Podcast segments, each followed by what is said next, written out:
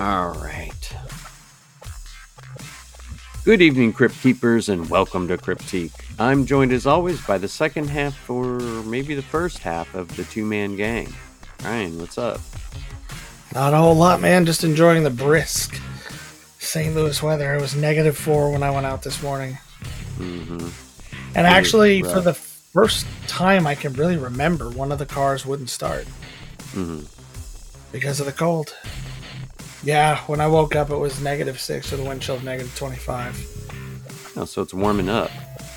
yeah, yeah, Kim's been like, it's, it's not that cold down here because she's from Polo. Yeah. About four hours north of here, 250 ish miles, something like that. She was showing me pictures that her family was sending her just feet of snow. And they live right across from a school and they plow that lot. Mm-hmm. It's like a mountain.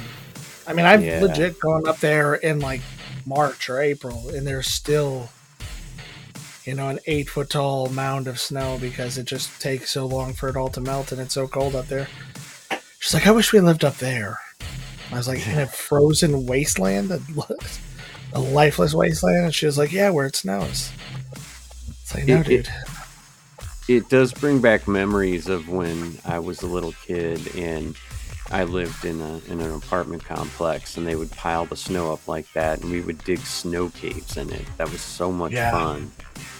We would do that in school, and then we'd get in Mhm. trouble because the teachers would freak out because we were all.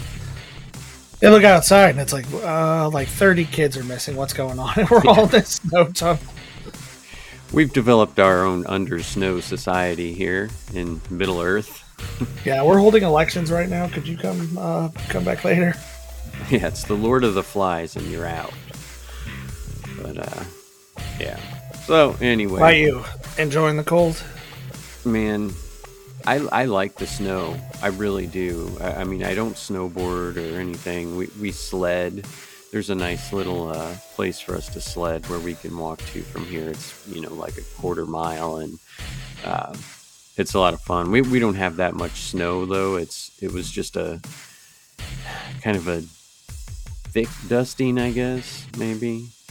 Uh, but if it's if it's really cold like this and there's a ton of snow, I'm cool with it. But if it's cold like this and there's nothing, it just feels awful. Like there's there's Yeah. nothing redeeming about negative 22 and you know no snow and just gray. Yeah, it's giving me uh, flashbacks to last last year around this time. Like leaving the bar at about 2 a.m.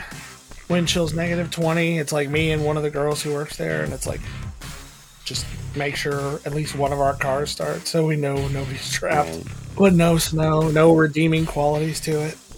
Yeah, it's not so bad with my truck because if it will start in the cold, I have no problems just leaving it running to warm up because it's a stick shift, and I know these people that are, you know, the highway or not highway driveway bandits aren't going to know how to drive a stick shift. There's driveway thefts, you know, fairly often in the nice areas around St. Louis. You know, people just go out, oh, car's warming up, steal it. All right. Well, you want to tell them what they need to know? Yeah, please like, share, subscribe, help us out. Just email us at cryptiquepodcast at gmail.com if you have suggestions or feedback or you just want to say hey. You can see what we're selling at cryptiquepodcaststore.com. You can help us keep the lights on at buymeacoffee.com. Warm us up. Yeah, keep the servers warm at buymeacoffee.com slash cryptiquepi. And all the rest of the socials will be in the show notes. For show. What are we talking about tonight?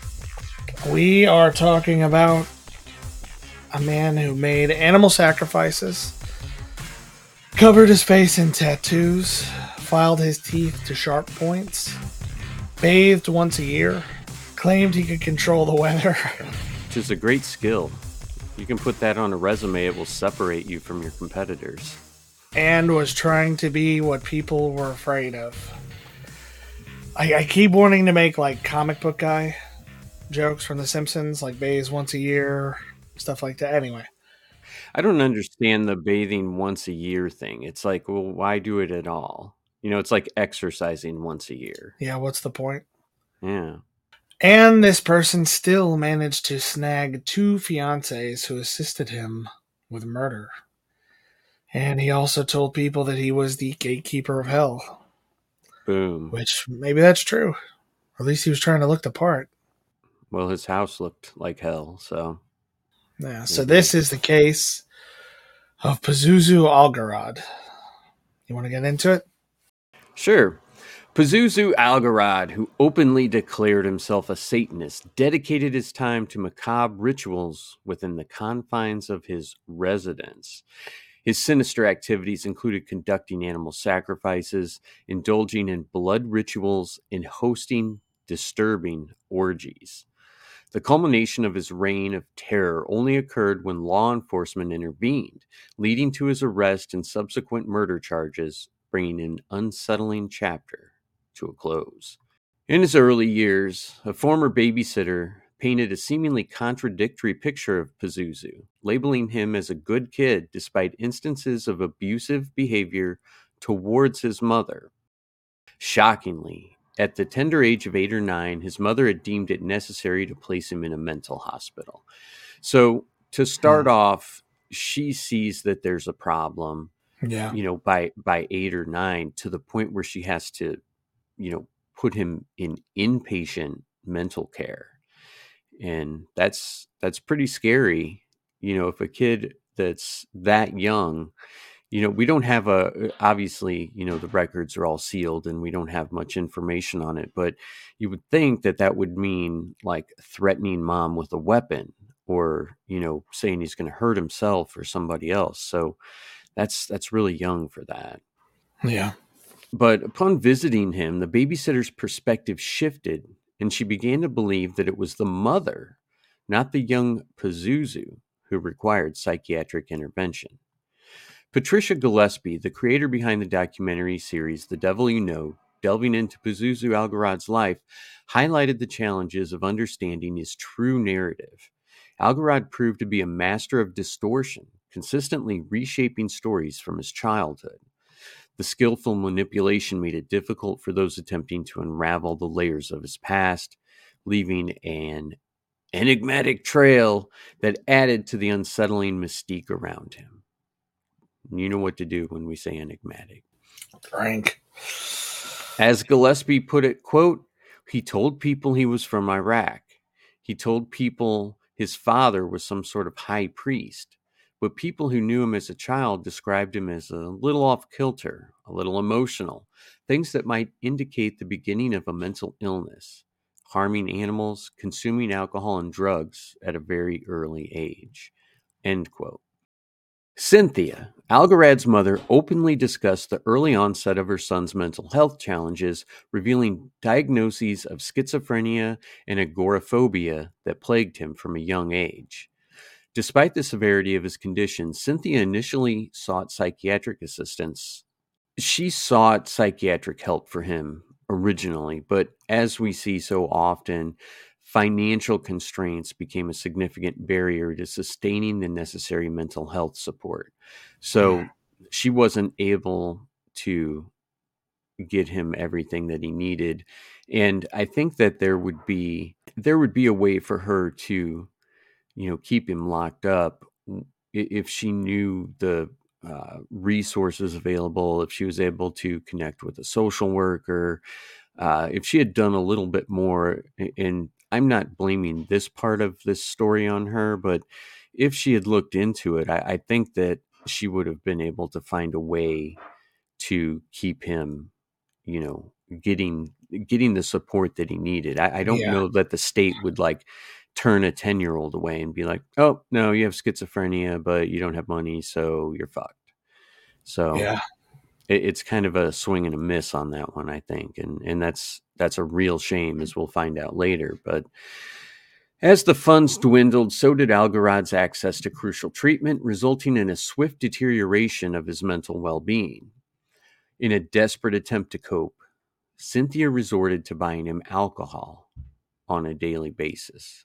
Does that sound like a good idea? Not really. My uh, personal thing, my grandpa, my paternal grandpa, um, his father died during the Spanish flu epidemic. hmm and his stepfather they were farmers his stepfather would feed him alcohol as like a little kid like four to like eight or nine or whatever like would just feed him booze to get him drunk. They all thought it was funny like the farm hands and him. Mm and he had issues his entire life Yeah. because of it.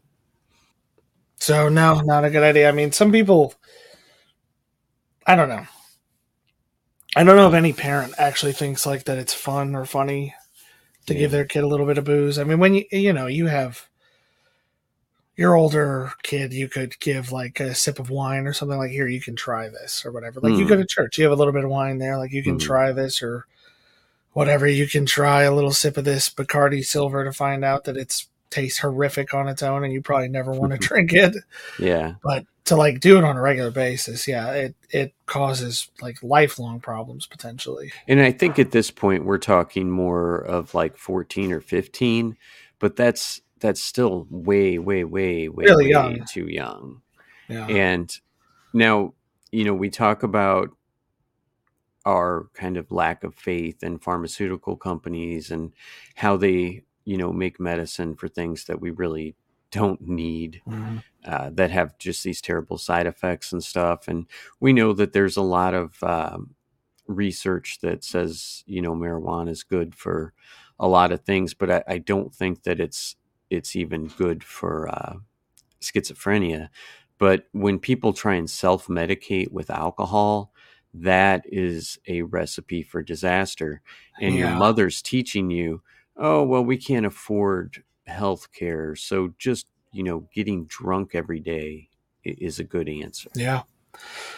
Yeah, I mean, and that's yeah, it's a really common thing to develop. It's not necessarily that people just like love alcohol so much. It's becomes a coping mechanism or a self medication thing, like you're saying. In a candid interview, she confessed to deliberately overlooking his engagement in methamphetamine use, citing her deep love for him as a conflicting force against taking stricter measures. And that's really sad too, because I, I think what we're seeing here is what the babysitter talked about, right? It's the mom that needed help, or, or she at least needed help as well. Um, it, we see, you know, situations where people have just kids that are extremely obese and and they say well i just love him so much that i just want to give him so much candy and cookies and stuff like that and it's it's not healthy but the intricate dance between a mother's love and the harsh reality of mental health struggles paints a complex picture of the environment that contributed to Pazuzu's troubled existence. In an interview for The Devil You Know, Cynthia said, quote, He wasn't by any means an angel, but he wasn't a bad person or a boogeyman or whatever phrases people have called him. End quote. But what happened in 2002?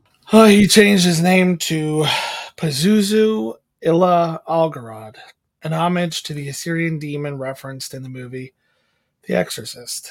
And the demon we talked about in the Zozo the Ouija board demon episode. So if Yeah. you want to know more about that, go back and listen to that. Following the name change, he embarked on a deliberate mission to distance himself from societal norms. Sharpening your teeth and stuff like that will will help with that sort of thing. Yeah. Uh, so this manifested in the extreme physical alterations like the tattoos and the teeth. His outward appearance, along with these claims of who he was and like what his role was as a gatekeeper, created an aura of menace around him. As he asserted that he regularly participated in animal sacrifices and possessed the supernatural ability to control the weather, which I don't know. I guess I need to see more pictures of the guy to see if it would really be menacing. oh, he's uh, Because I think about the lunatics that I see walking down like Washington Avenue in the mhm. middle of the night, or like the individuals outside like the BP on South Grand yeah. in the middle of the day, like asking if you got any money, got any change. Because you'll hear a lot of interesting theories from them too. But uh, in addition to these behaviors, mental health professionals noted alarming neglect uh, in his personal hygiene, Reports indicate that he bathed infrequently, reporting reportedly no more than once a year, and neglected basic dental care for an extended period. He also justified this neglect by espousing a particular belief that personal hygiene stripped the body of its natural defenses against infection and illness. Interesting theory. He wanted to create like a stank cocoon to protect himself from the outside world. Uh, the action, his actions constituted yeah. a blatant rebellion against the values of Clemmons and its predominantly Christian residents. So he's he's in Clemmons, North Carolina, and it's kind of a Bible Belt town. Yeah. So he's yeah he's trying to scare the good Christians away. Yeah, and he's very much trying to make himself like a Charles Manson type character to just menace, you know, be a menace in this town. Yeah. And to that end, Algarad wielded a partic- a uh, peculiar charisma that attracted those marginalized by society, drawing them into a world of debauchery and chaos. Yes. Which is a good album name. World of Debauchery and Chaos. The parallel with Manson's ability to captivate and influence outcasts highlights the dangerous allure that this person possessed.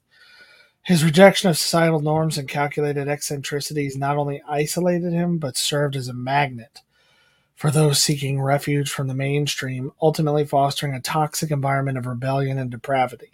Which it's, I don't know, I'm kind of interested in the kind of person who would follow somebody like that because we're, we doing this show and probably quite a few of the people listening to this are not super into like normal mainstream societal norms, but we're also not going to stop bathing and sharpen our teeth and all this stuff. Right. Like we're working normal jobs and raising families and all that sort of thing. Yeah, I, I mean, we're contributing to society, yeah. and and he did not. He well, he contributed, but negatively. Uh, this story is going to get real dark as we mm. go ahead. So. Yeah. So. Uh, his former friend Nate Anderson would later say that he had a twisted sort of charisma. It's the kind of charisma that isn't going to appeal to everyone. But certain minds are going to be drawn in by that. The misfits, the outcasts, people living on the edge, or people who wanted to live on the edge. Yeah, wannabes. Yeah, yeah, wannabes. Similar to Charles Manson, Pazuzu Algarad possessed a magnetic charisma that extended to his relationships with the fairer sex, which is part of this. I'm not sure how much I want to get into. Maybe not part of the fairer sex in this case they they had some problems too. Okay. Yeah, when you said wannabe, have you ever seen a show called Moonlight? No. It was on not Moonlighters, but it was on in the early 2000s, I want to say. Mm-hmm. It was a vampire show and it was like a reimagining. I think it only lasted one season. But it was just a reimagining of like what a vampire was and how they would interact in our society. And one of the, it might be the first episode or the first like storyline. There are vampire killings in LA. Okay. And they're trying to find who it is. And immediately, this vampire who's a private investigator realizes this is not a vampire because there's still blood in the body. Like mm-hmm. a vampire would have just drained him. And there's an older vampire that he's friends with who's like, You got to clean this up, man. We can't have people thinking vampire. Mm-hmm. And he's like, no, it's fine. And the older one's like, no, dude, you're only 100. You've never been chased by a torch bearing mob. You got to get this mm-hmm. figured out. Um, but yeah, he comes back and he tells him, like, no, it's just a human. They're just they're using this like ceremonial thing for sacrifices. And he's like, what about the blood? And he goes, you hit an artery, you're going to get some of that. And he goes, so you're telling me some wannabe with a Snoop Dogg chalice is out there killing people? And drinking the blood? And he's like, yeah, something like that. Wow. He's like, kill him. And he goes, there's more than one suspect. And he goes, kill them all. That's what I would do. Terrible. yeah. You tell me there's a wannabe out there drinking blood out of a Snoop Dogg chalice. It it happens. yeah, probably the kind of out outcast that would have been attracted by this guy. All right, so back to his lady friends. Notably, Amber Burch and Krystal Matlock were identified as his known fiancées, both of whom were frequent visitors to his unconventional abode, or we might just call it a lair. Uh, Amber Burch's involvement took a dark turn when she was later found guilty of second degree murder in connection with the death of Tommy Dean Welch. The web of Algarad's influence and its consequences also entangled Krystal Matlock. Accused of assisting in burying Josh Wetzler, Matlock eventually pled guilty to being an accessory after the fact. These relationships were not merely romantic entanglements, but played integral roles in the unfolding tragedy associated with Algarad's House of Horrors. The intertwining narratives of these women highlight the complex dynamics within Algarad's orbit. Whereas persuasive charm and manipulative influence extended beyond the confines of his own actions, ensnaring those closest to him in criminality and despair. In a 2014 interview, a woman named Bianca Heath said that she stayed at his home for a month in 2005. She claimed that he spoke proudly to her about killing and eating two prostitutes, after which he allegedly claimed he burned their bodies and buried their remains. And she's still sticking around. Mm. Pretty So, do you scary. to? Yeah, you want to talk about the house?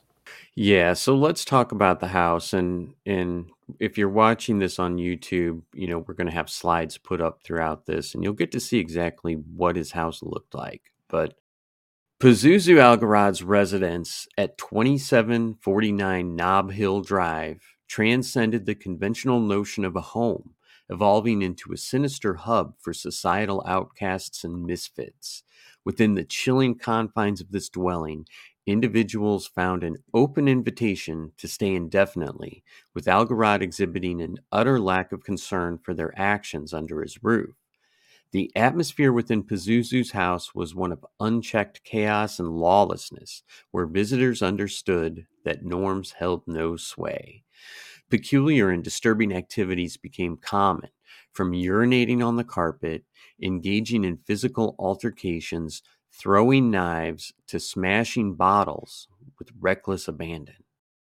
Algarad's indifference to the unfolding anarchy was reflected in the contents of his dishwasher, which reportedly housed an assortment of what could only be described as, quote, serious weapons, adding an unsettling layer to the house's ambiance.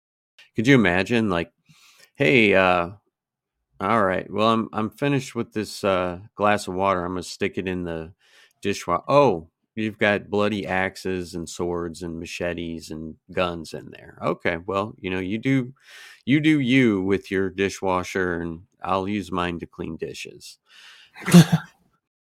uh, drug use was rampant and carried no judgment in the house.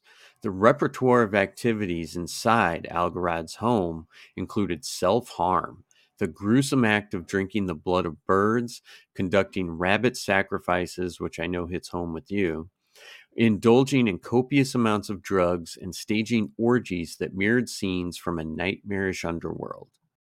The physical state of the house mirrored the psychological descent within its walls. We see that a lot, right? Like you can tell, not everything, but you can tell some things about people and how they keep their house, right? Like my house is pretty organized and pretty clean. Now, I've got three dogs, so if something drops on the floor, I'm not eating it, but they will. But you know, we see when we go like a hoarder's home, I think is a good example because that's a lot what this looks like, only this is almost all garbage. But you know, when you walk into a hoarder's home, you don't think like, oh, well, they just don't keep house very well. You think, oh my gosh, this person has a serious mental condition and they need help. And that's that's what this house was like. Yeah, and no, I was just gonna say, yeah, you'll find that in Hoarder's house, there's like some underlying cause for it.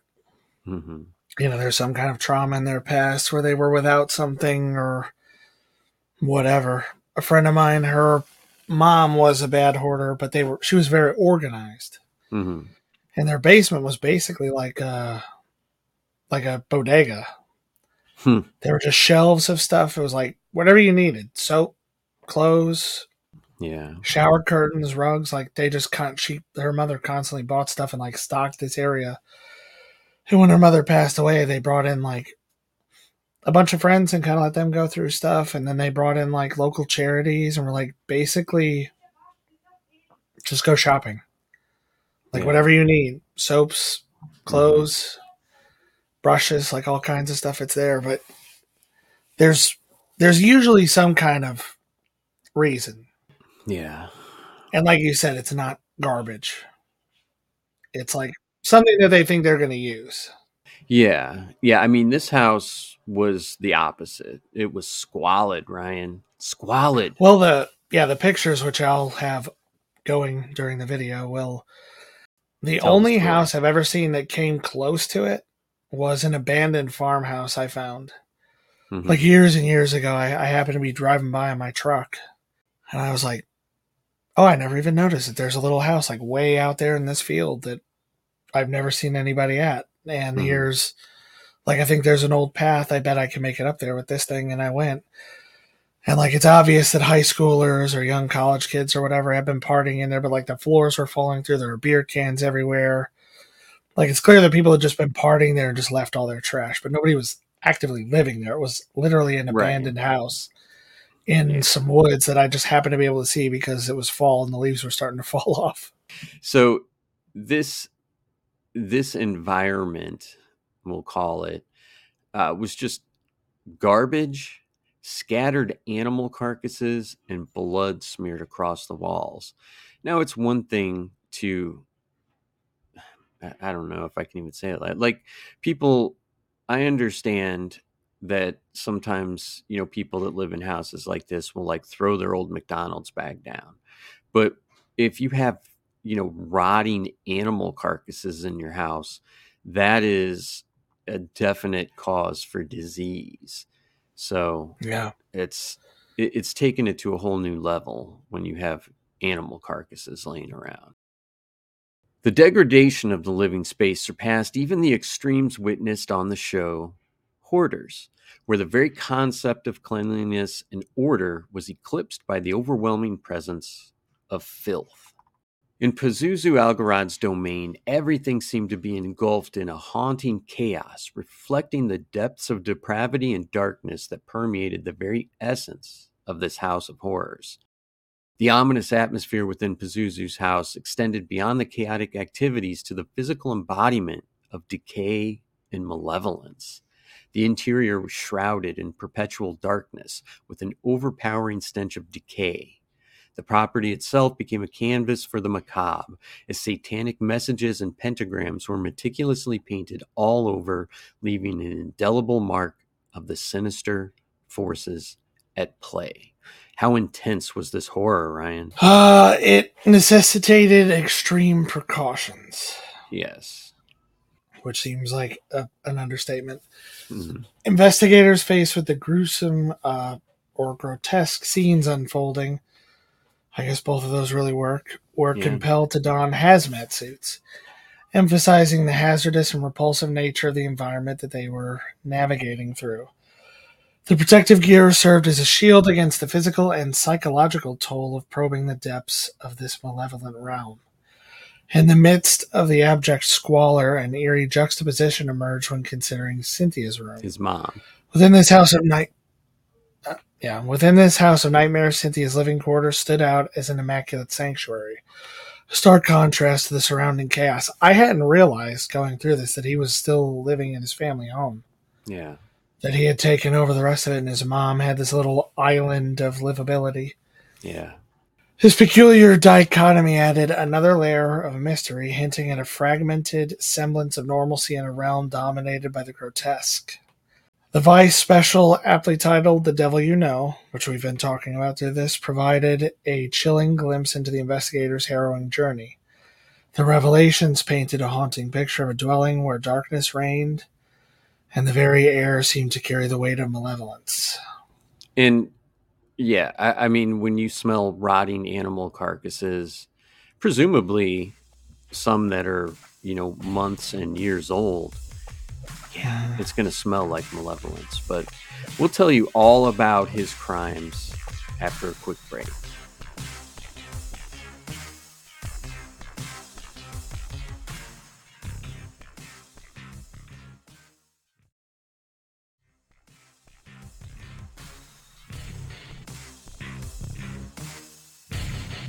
Welcome back, Crypt Keepers. You want to keep going? Yeah. So this story takes a chilling turn in October of 2010 when Pazuzu Algarad faced charges related to the discovery of a body on his property.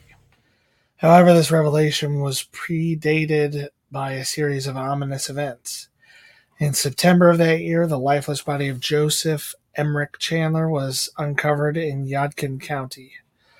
Algarad found himself accused not of committing the murder, but of withholding critical information and providing shelter to a suspect involved in the crime, which seems like something you do. Nicholas Rizzi, implicated in Chandler's demise despite claiming the incident was an accident, faced charges of involuntary manslaughter.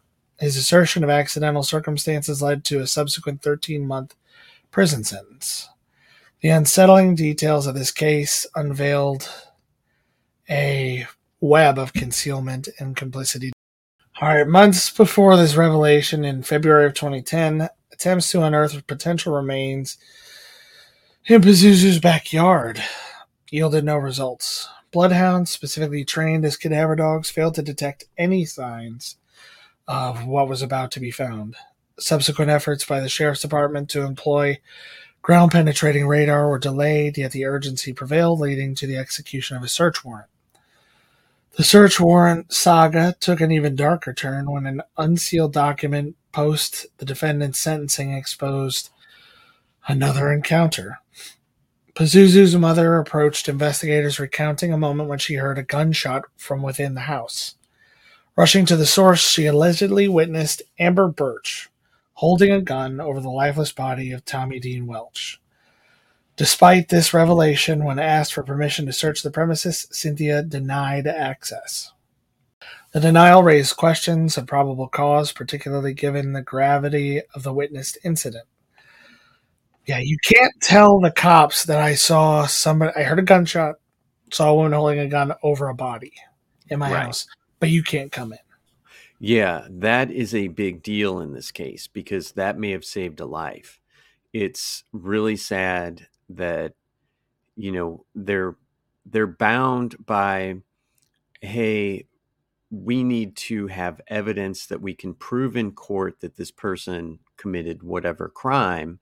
And then also well maybe we can't prosecute this person. Maybe you know if we if we feel we have probable cause and we kick the door in then maybe the judge will say you had no right to go in so none of this Yeah. evidence is admissible. But you could have also saved a life. So what's more important? Mm-hmm. You know and, and i'm not necessarily blaming the police in this because it's it's a hard decision to make and i wouldn't want to have to be the one to make that decision because it seems like almost like a damned if you do damned if you don't.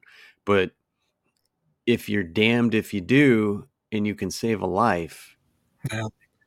it's worth it right? I mean it, it's it's undeniable that saving a life is more important than being able to prosecute somebody but it's Sure. a it's a tough Yeah. situation Yeah, and this got a little bit more confused because Johnny Law basically believed that Cynthia's motives were to single out Burch for the murder Mhm. because Burch had been put in jail for assaulting Cynthia previously, just a night before. right Cynthia's um, stance of love and forgiveness towards Burch added another layer to the story and just confused things worse.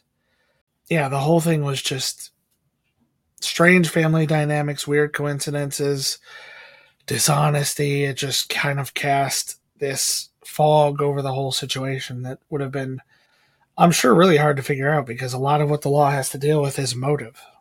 yeah You have to be able to usually prove intent for a lot of this stuff if you're really trying to go after somebody. And like like you said, you have to be able to show I had a reason to go in there so I can use what I found. well you have to be able to prove um, you don't have to be able to prove motive and i think that the justice system is kind of you know, shying away. It used to be means, motive, and opportunity. You had to prove all three for a person to be convicted. And usually it's it, the motive is one of the easiest things to prove. Mm-hmm. But I think that now they're kind of shying away and saying, well, it doesn't matter why. It just matters that you could and you did. And it doesn't yeah. matter why you wanted to kill the person. It just matters that you did. You did it. Yeah. Yeah, makes sense. All right. So this stuff got even worse when uh, the mother provided another story. Yeah. In an interview, she recounted hearing a series of unsettling pops and discovered her son holding a rifle with the lifeless body of Josh Wetzel sprawled on the floor. Instead of intervening or seeking help, she retreated to her room, contemplating her next move, a move that would haunt the narrative with its callous indifference. Choosing to do nothing, she decided to leave for work, sealing herself in her room and expressing a disturbing resolve of, I'm just going to let them do their thing. Crazy, man. That's crazy. Yeah. It's like, you know, your your son may go to prison for the rest of his life, but you may be able to save his soul if you Well, and somebody else's son is dead on your floor. Right, right. Yeah. yeah, and just to go into your room and say, not my circus, not my monkeys. I'm not yep. dealing with this. Mm-hmm. It's something most of us couldn't even fathom, right? I mean, yeah, it, it, it's a bizarre situation, but you know, we'll we'll go on to talk a little bit more about uh, Cynthia. Go ahead. Yeah, the admission is one of the first times where we see that she is really admitting that she's turning a blind eye to potentially crimes up to murder within her own house. Mm-hmm. So when she returned, the body had been moved, and uh, we have another event on October 5th of 2014 when we finally have sort of a reckoning. Both Pazuzu and his fiancee Amber Burch found themselves in handcuffs after skeletal remains were unearthed in their backyard. The victims were identified as Joshua Frederick Wetzler and Tommy Dean Welch, individuals who had mysteriously vanished back in 2009. The gruesome discovery unveiled a timeline of horrors that had unfolded over the years within the confines of this lair.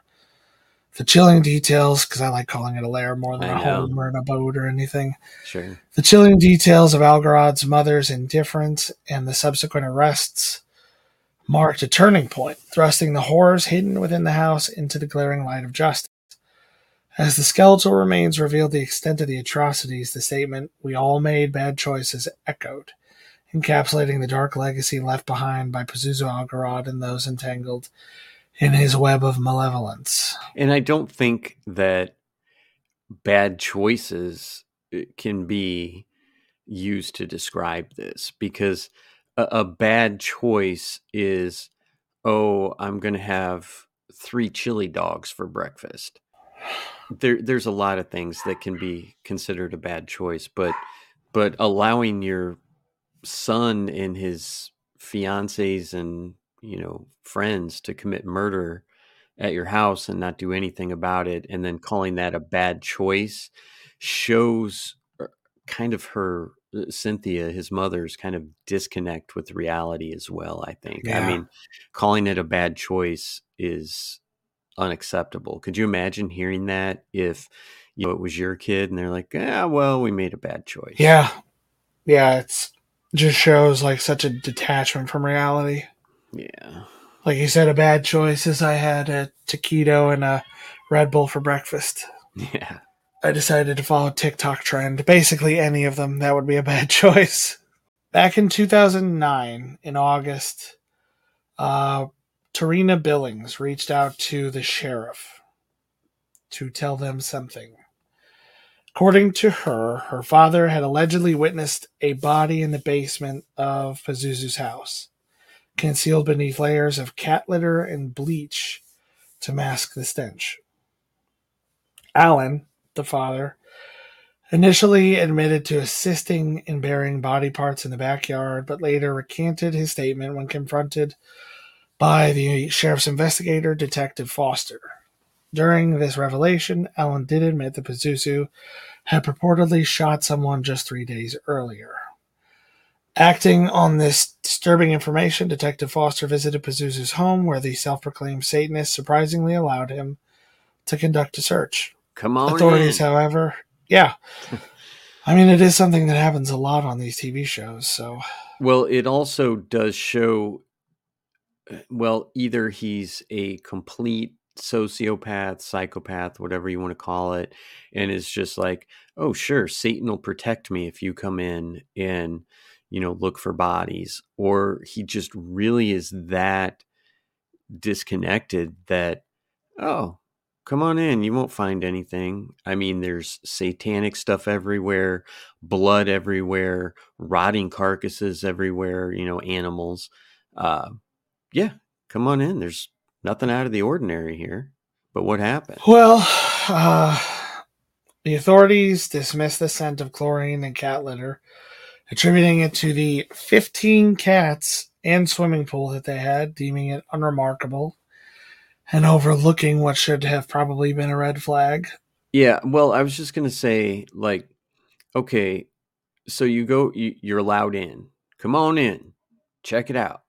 All right. Well, we can't necessarily find a, a dead human in here. Okay. I, I, can buy that. I mean, 15 cats, dude, that's insane.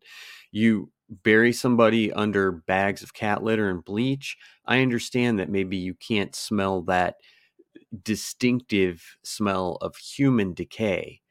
But when you are looking at these slides, which I'm sure you'll be putting up throughout this, can you say, hey, this is unfit for human habitation.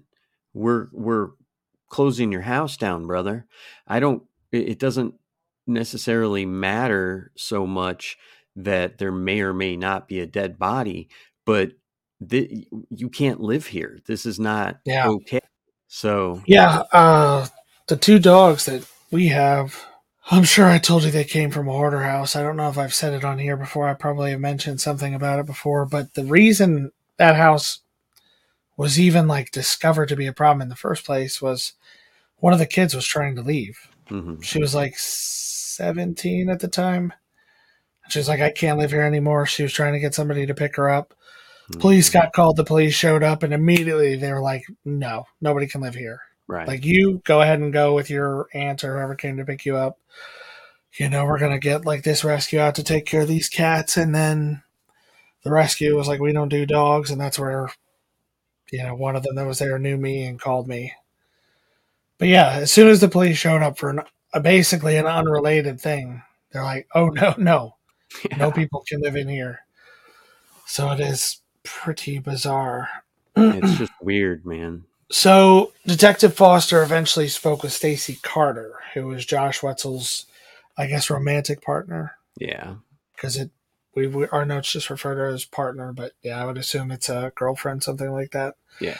Carter said that she had heard from a friend that Pazuzu was responsible for Josh's death, or maybe it was just suspected death, and there was just a disappearance at this time. Yeah. So there are even more details about Algarad's house or Pazuzu's house. I keep kind of going back and forth continued to unfold as a one time visitor recounted a gruesome video. So they've apparently had video footage taken in this place. Mm-hmm. Uh, in this footage, Pazuzu was shown wielding a knife and sporting a bloody bandana. The visitor claimed that she was informed about the fate of Joshua Wetzler, alleging that they had trapped him in the basement, subjected him to starvation, shot him, and then gruesomely dismembered him burying the remains in pieces. Disturbingly, she added that Krystal Matlock seemed to take pride in confessing her involvement with these heinous acts. The autopsy report on Joshua Wetzler revealed the brutal extent of the violence inflicted on him, documenting three to four gunshot wounds to the head and numerous additional injuries to the torso. Now, if you think that, it, okay, so you're a medical examiner, and yeah you can't even tell how many gunshot wounds to the head. That's pretty crazy because you know with the science that they have, I mean, uh, you know they do 3D digital imaging of skulls and and bones and stuff like that, and you know the the technology and techniques that they have and and this guy's like i don't even know man it, it was three or four it was a lot that's Yeah. That's rough So, in the aftermath of uh, and Burch's arrest, they eventually included the other fiance, 28 year old Krystal Matlock. She faced charges in connection with the death of an individual whose body was discovered, which we talked about before. She played a role in his burial. The first hand account of the video, coupled with the autopsy findings, you know, kind of helped to flesh out the picture of what was going on here. Mhm. And charges against Matlock highlighted the collaborative nature of the atrocities and the shared responsibility of those who were sort of stuck in Algarad's influence. yeah And, you know, just the depths of depravity and just sort of the nightmarish quality that it would have had to be in this house or stuck in any of this situation, either as a victim or probably as somebody who had stopped in there just to see what all the fuss was about. Can you imagine being somebody who's like, oh, there's this guy. He's he's like a rebel, man.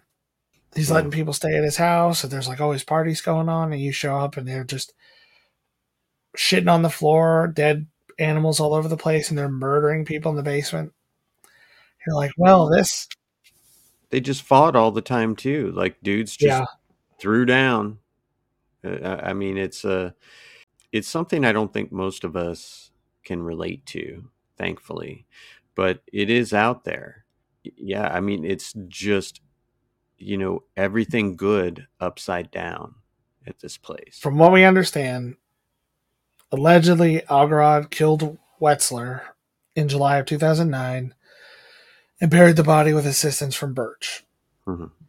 Burch allegedly killed Welch in October of 2009, and Algarad helped with that burial.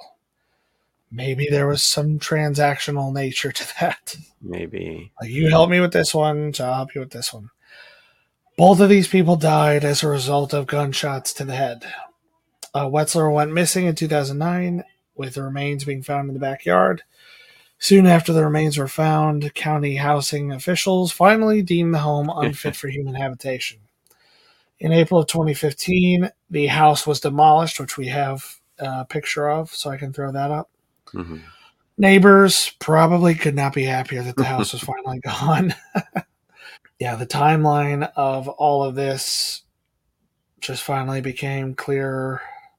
So, do you want to tell us a little bit more about what life would have been like under an Algarad's what thrall, enthrall? How would you say that?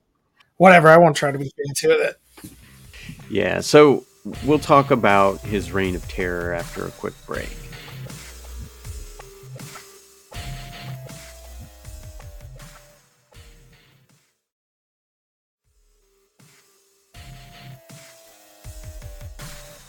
Welcome back, Crypt Keepers. The grim saga of Pazuzu Algarad reached its conclusion in the early hours of October 28, 2015, when he was discovered dead in his prison cell at Central Prison in Raleigh, North Carolina.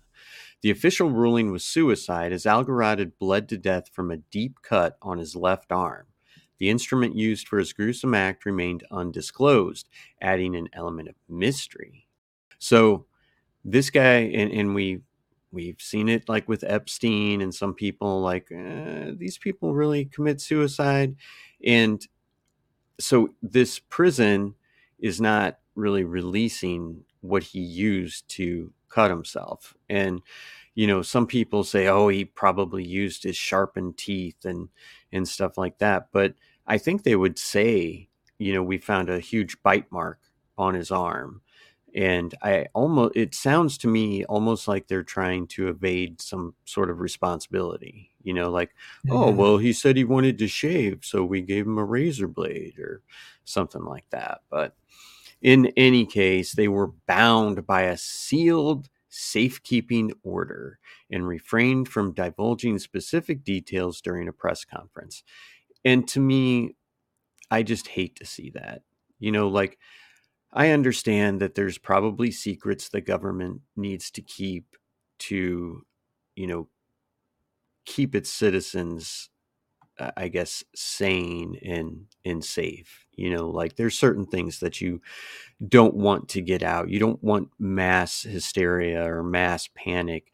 But when you're just saying, I can't say anything, it just really makes it sound suspicious.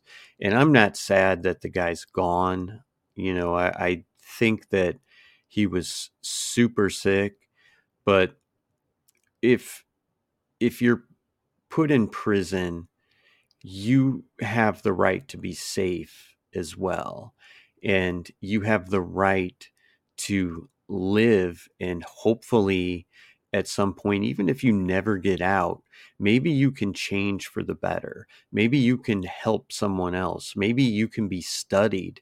And, you know, the psychiatrist can say, well, you know, this this is what contributed to your you know your mental erosion i guess um, and, and, i just hate to see people you know just say well we're not going to talk about it we'll let you know in 30 years when everybody that was involved is dead so that to me is a red flag for the prison system but in any case it was revealed that he allegedly attempted to bite into his own arm. But that's just kind of put out there. That's not like an official statement. And like I said, if if you bite your own wrist, the prison has nothing to hide, right? The dude's crazy. Yeah. We know that. He bit his own arm and died. So this is interesting to me because we heard about him filing his teeth to points, but in the autopsy report, now there was, you know, damaged teeth, but they didn't say anything about his teeth being filed to points.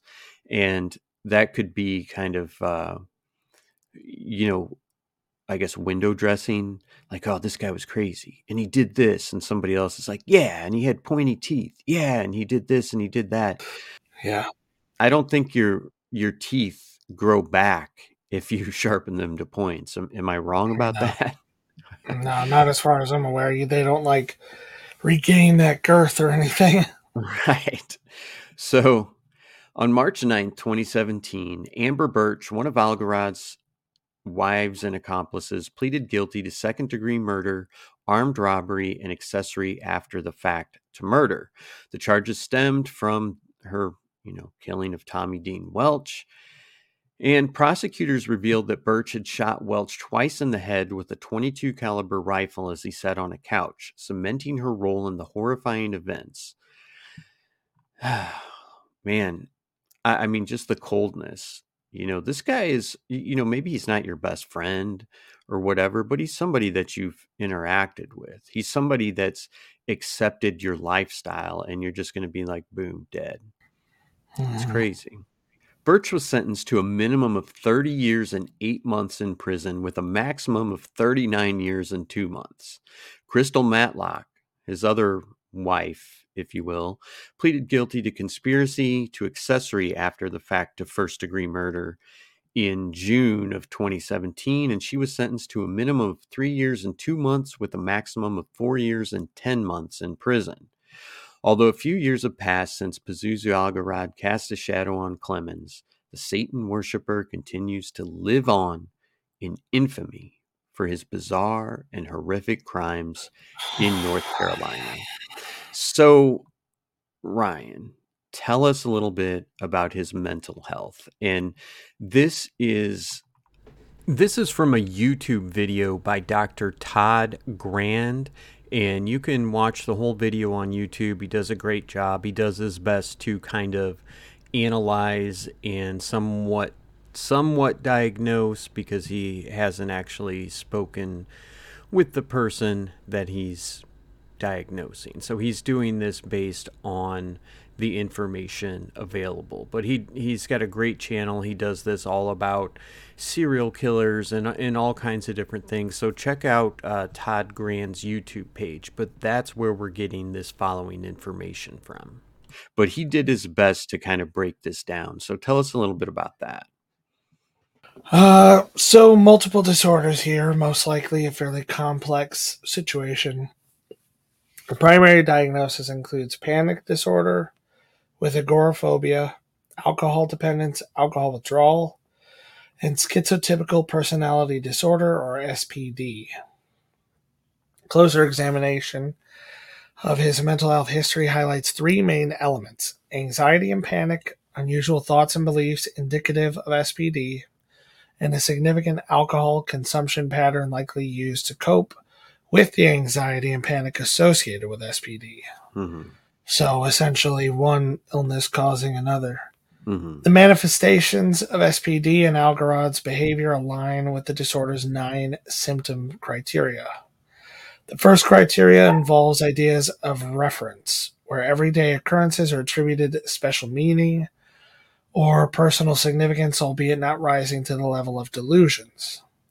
This contributes to the paranoia often associated with SPD. The second criteria includes odd beliefs or magical thinking, like they are a gatekeeper. While the third involves unusual perceptual experiences, such as hearing voices or experiencing sensations not grounded in reality. Sounds like every moment in that house would be an experience not grounded in reality. Yeah. His behavior, though not reaching the severity of schizophrenia, is influenced by these symptomatic features. The fourth symptom of SPD is odd thought and speech, which likely contributed to his distinctive communication style. The fifth is suspicious or paranoid thoughts, reflective of the pervasive nature of paranoia in individuals with this disorder. Sixth is incongruous or limited affect, impacting emotional expression. Seventh involves odd, eccentric, or peculiar behavior and appearance. Check, check, and check, which is evident in Algarad's reported activities and lifestyle. The eighth criteria, a lack of close friends or confidants, aligns with his limited social interactions beyond first degree relatives. I mean, it sounds like some of the friends or acquaintances that he had, he'd just killed anyway. Yeah. Finally, the ninth symptom of excessive social anxiety mainly relates to paranoid fears and stands out in Algarad's case due to its unrelenting nature, not diminishing with familiarity as seen in typical cases. Overall, his mental health history underscores the complexity of his psychological profile, entwining anxiety, paranormal, paranormal, uh, whatever. I'm not going to start over. Paranoia and substance dependence. The SPD diagnosis provides a framework for understanding the unusual thoughts, beliefs, and behaviors that defined his disturbing actions.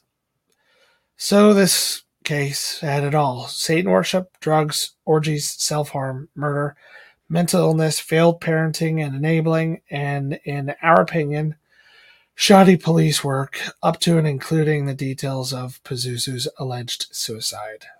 Final thoughts after a quick break.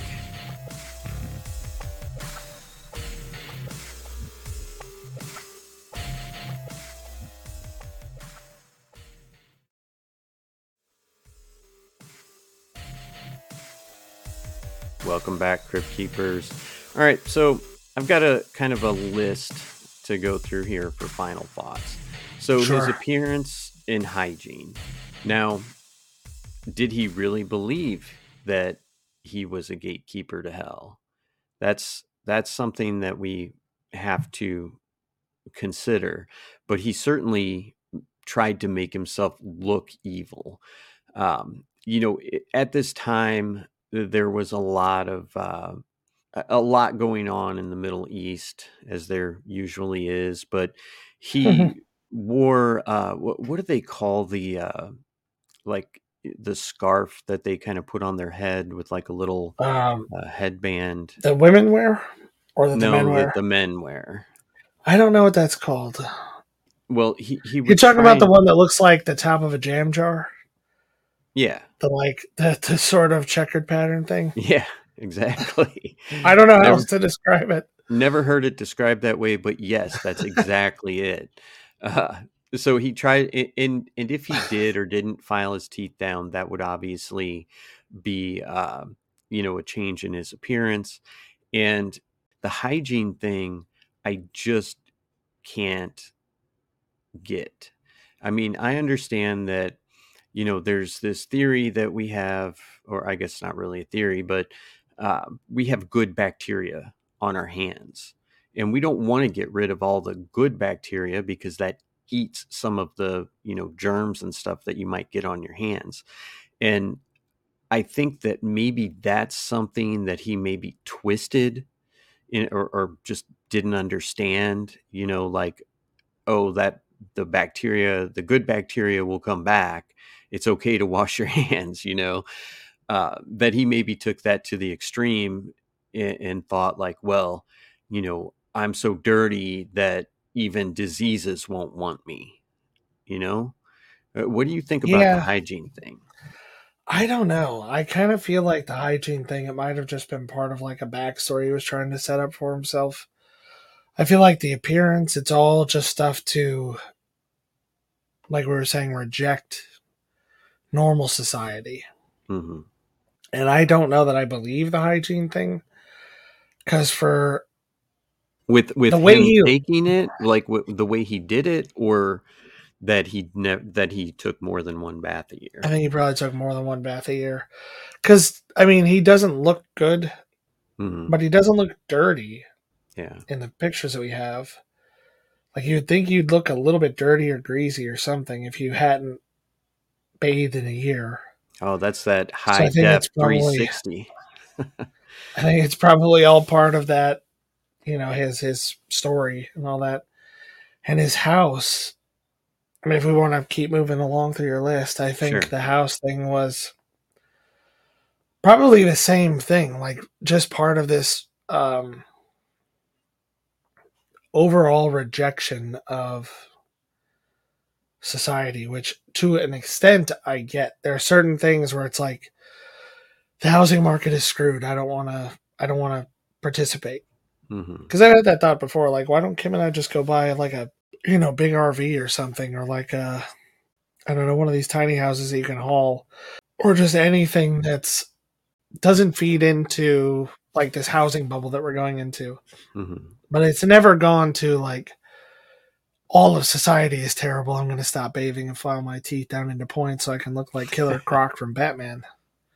I don't know. I do. I do feel like the house thing is like part of just the lifestyle he was trying you know, if they're saying that the mother's room was like kind of beautiful and perfect, then maybe that's what he was trying to rebel against by just being like, yeah, just throw shit on the ground.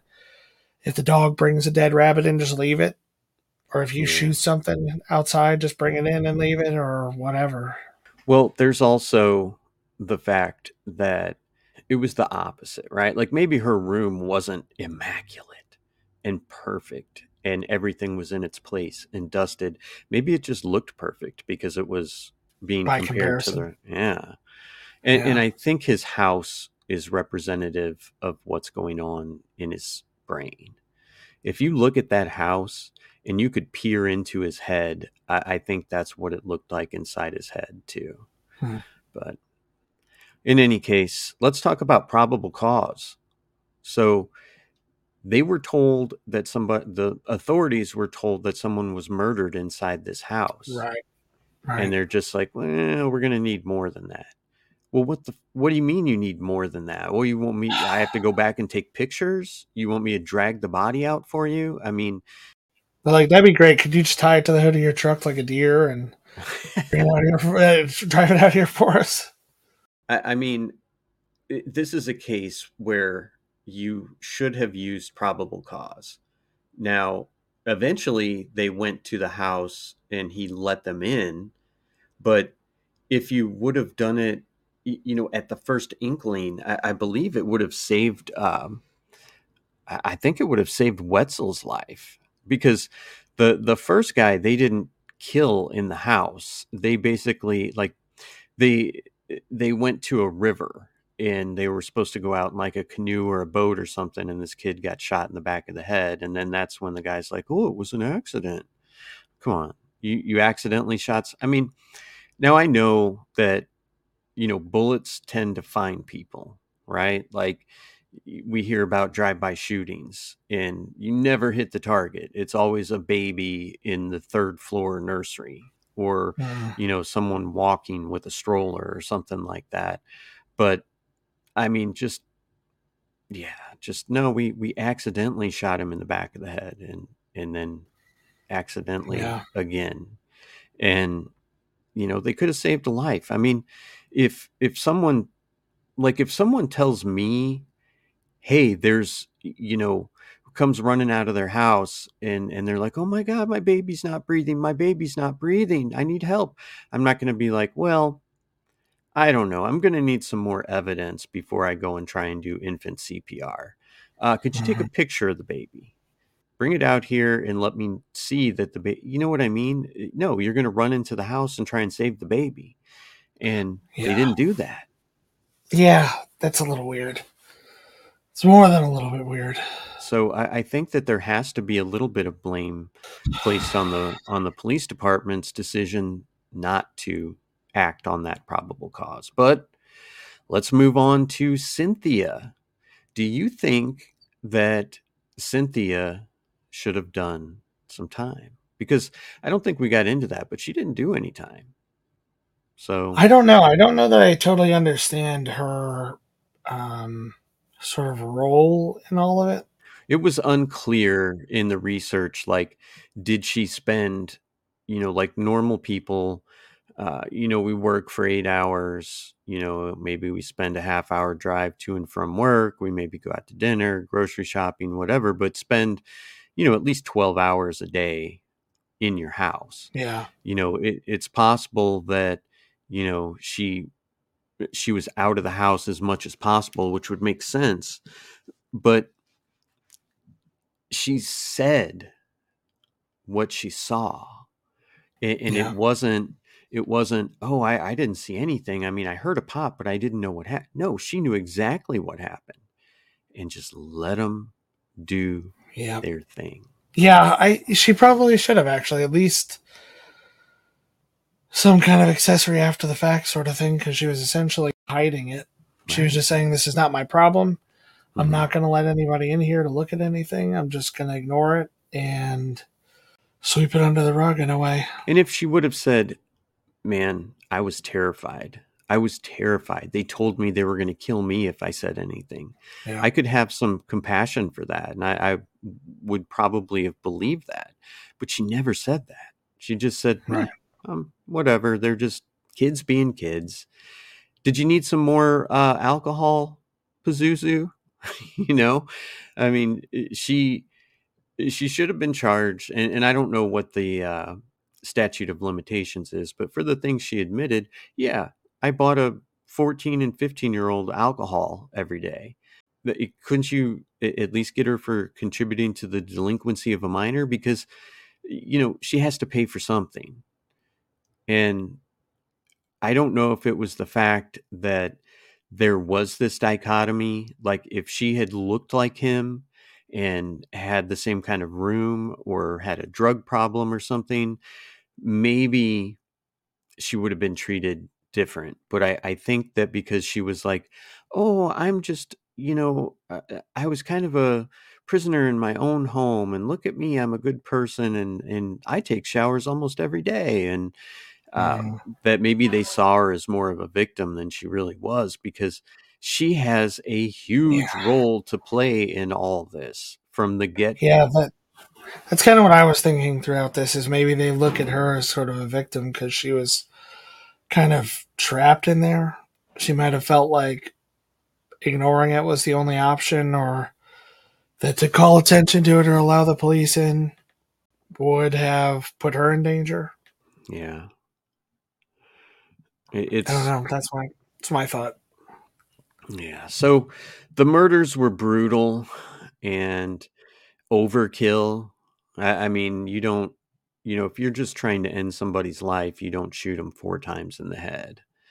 And it, it was just a, a brutal way to die.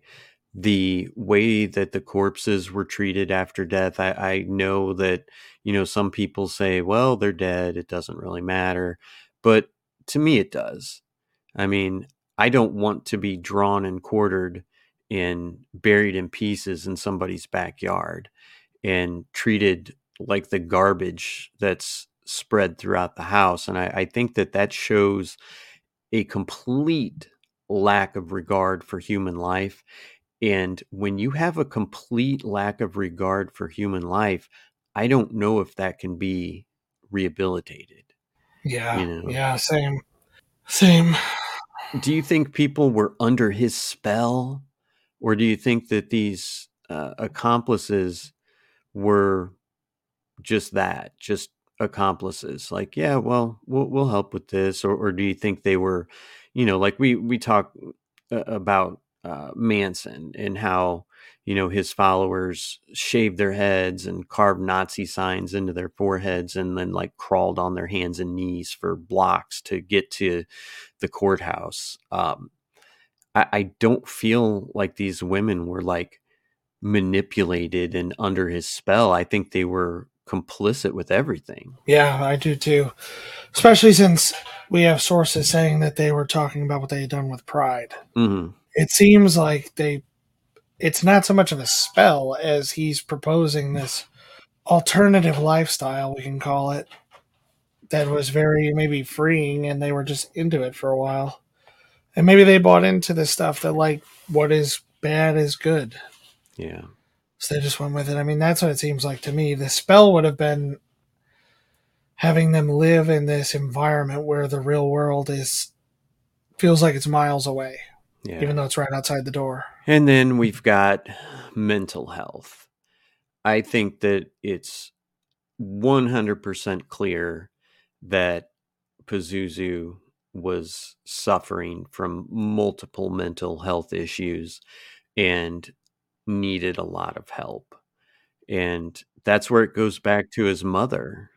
Yeah, yeah. It brings me right back to what you were talking about at the very beginning of this that if he had had the treatment that he probably needed as a kid and it continued, there, I mean, these two people would still be alive. These two women might not have been, you know, turned to this kind of life. Mm-hmm.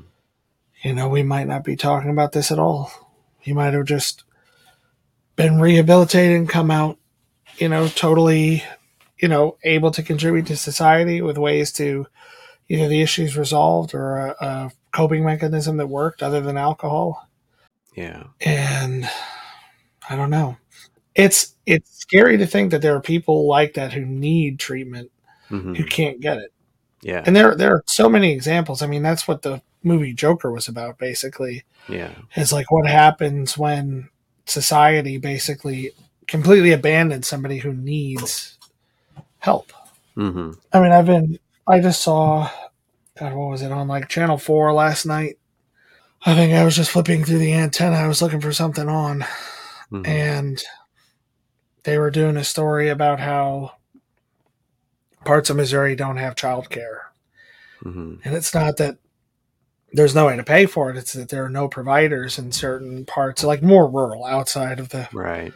St. Louis area, I would think. But because, of course, a metro area of like three and a half or four million people is going to have childcare, but when you get into some of these smaller areas, yeah, you're probably not going to have it. And what do you do if you're in? I mean, I don't know how big Clemmons is. Maybe they don't have the resources to commit to helping people. And if they're like, eh, it's just a kid, he's acting out, but what are you going to do? Yeah. And, and I don't, you know, I don't want to like push big pharma. Obviously, I, I think if you've heard the shows, you know, I'm pretty anti, but I'm anti for like, oh, my skin's a little itchy, so I take this pill and and I'm not talking about any specific illness. So uh, I'm just using this as an example. Um, so I take this pill and then it's got all these side effects. So I have to take this pill for all these side effects. And then there's more side effects that I have to take more pill. But if you think you're the gatekeeper to hell and you can change the weather and you're killing people, yeah, being put on some heavy meds that may dumb you down and slow mm-hmm. you down and uh, you know affect you in ways that you're not super thrilled with that's what these heavy meds are for to keep someone like him from killing people. Yeah. And and it just wasn't it just either wasn't available. Uh, you know, there I think that it's kind of a defense mechanism too to be like, "Oh, well we didn't have the money." Well, you had money to buy him 20 bucks of alcohol every night. You know, I mean, you had money for that. Uh, you you apparently didn't look too deep to try and find care because, uh, you know, like I said, you, you just hook up with a social worker and take it from there. But it's not like she said, oh well i tried this and, and it didn't work and i couldn't get funding for this and they turned him away here. It was like well we just couldn't afford it so i just got him liquor. And Yeah. that's not okay. Yeah. in any case i guess that's all we've got for you tonight crypt keepers. Ryan you want, you want to run through just real quick what they need to know Yeah, please like, subscribe, all that stuff. Share the show with somebody you think will like it. That is still, of course, the best way to help us spread. You can email us at cryptiquepodcast at gmail.com. We would love to hear from you. Jokes. Actually, I'd love some paranormal jokes, some ghost jokes, something like that. Something like. Apparently, it's mainly a St. Louis thing. But at Halloween here, when kids trick or treat, they're actually supposed to do a trick or tell a joke or something like that to earn their treat. Mhm. Which it's trick or treat. I thought that was what the name meant. Like you do the one for the other, but I don't know. Maybe it's like you give us a treat or we're going to play some trick on you. Anyway, give us your Halloween joke. I just bring it up that it's maybe a local thing because I've had so many coworkers who came here from somewhere else who are like, "What's this joke thing?" Like I took my kid trick or treating last night, and everybody wants a joke. Send us like a send us a lame Halloween joke. We'd like something like that. It'd be a nice way to lighten up some of these episodes to read some user provided stuff for or sure user listener listener. Sorry, my coder brain. For those of you who don't know, I'm coding is my day job. anyway, yeah, email us if you have stories. If you have somebody like this, maybe there's another case kind of like this that we've not heard of or not covered. Let us know. You can find our designs over at cryptiquepodcaststore.com and you can help us keep the lights on and the servers warm at buymeacoffee.com slash cryptiquepi. And remember, the next time your neighbor pisses you off, just be glad it's not Pazuzu. He made Rick James look Amish. Good evening, Crypt Keepers.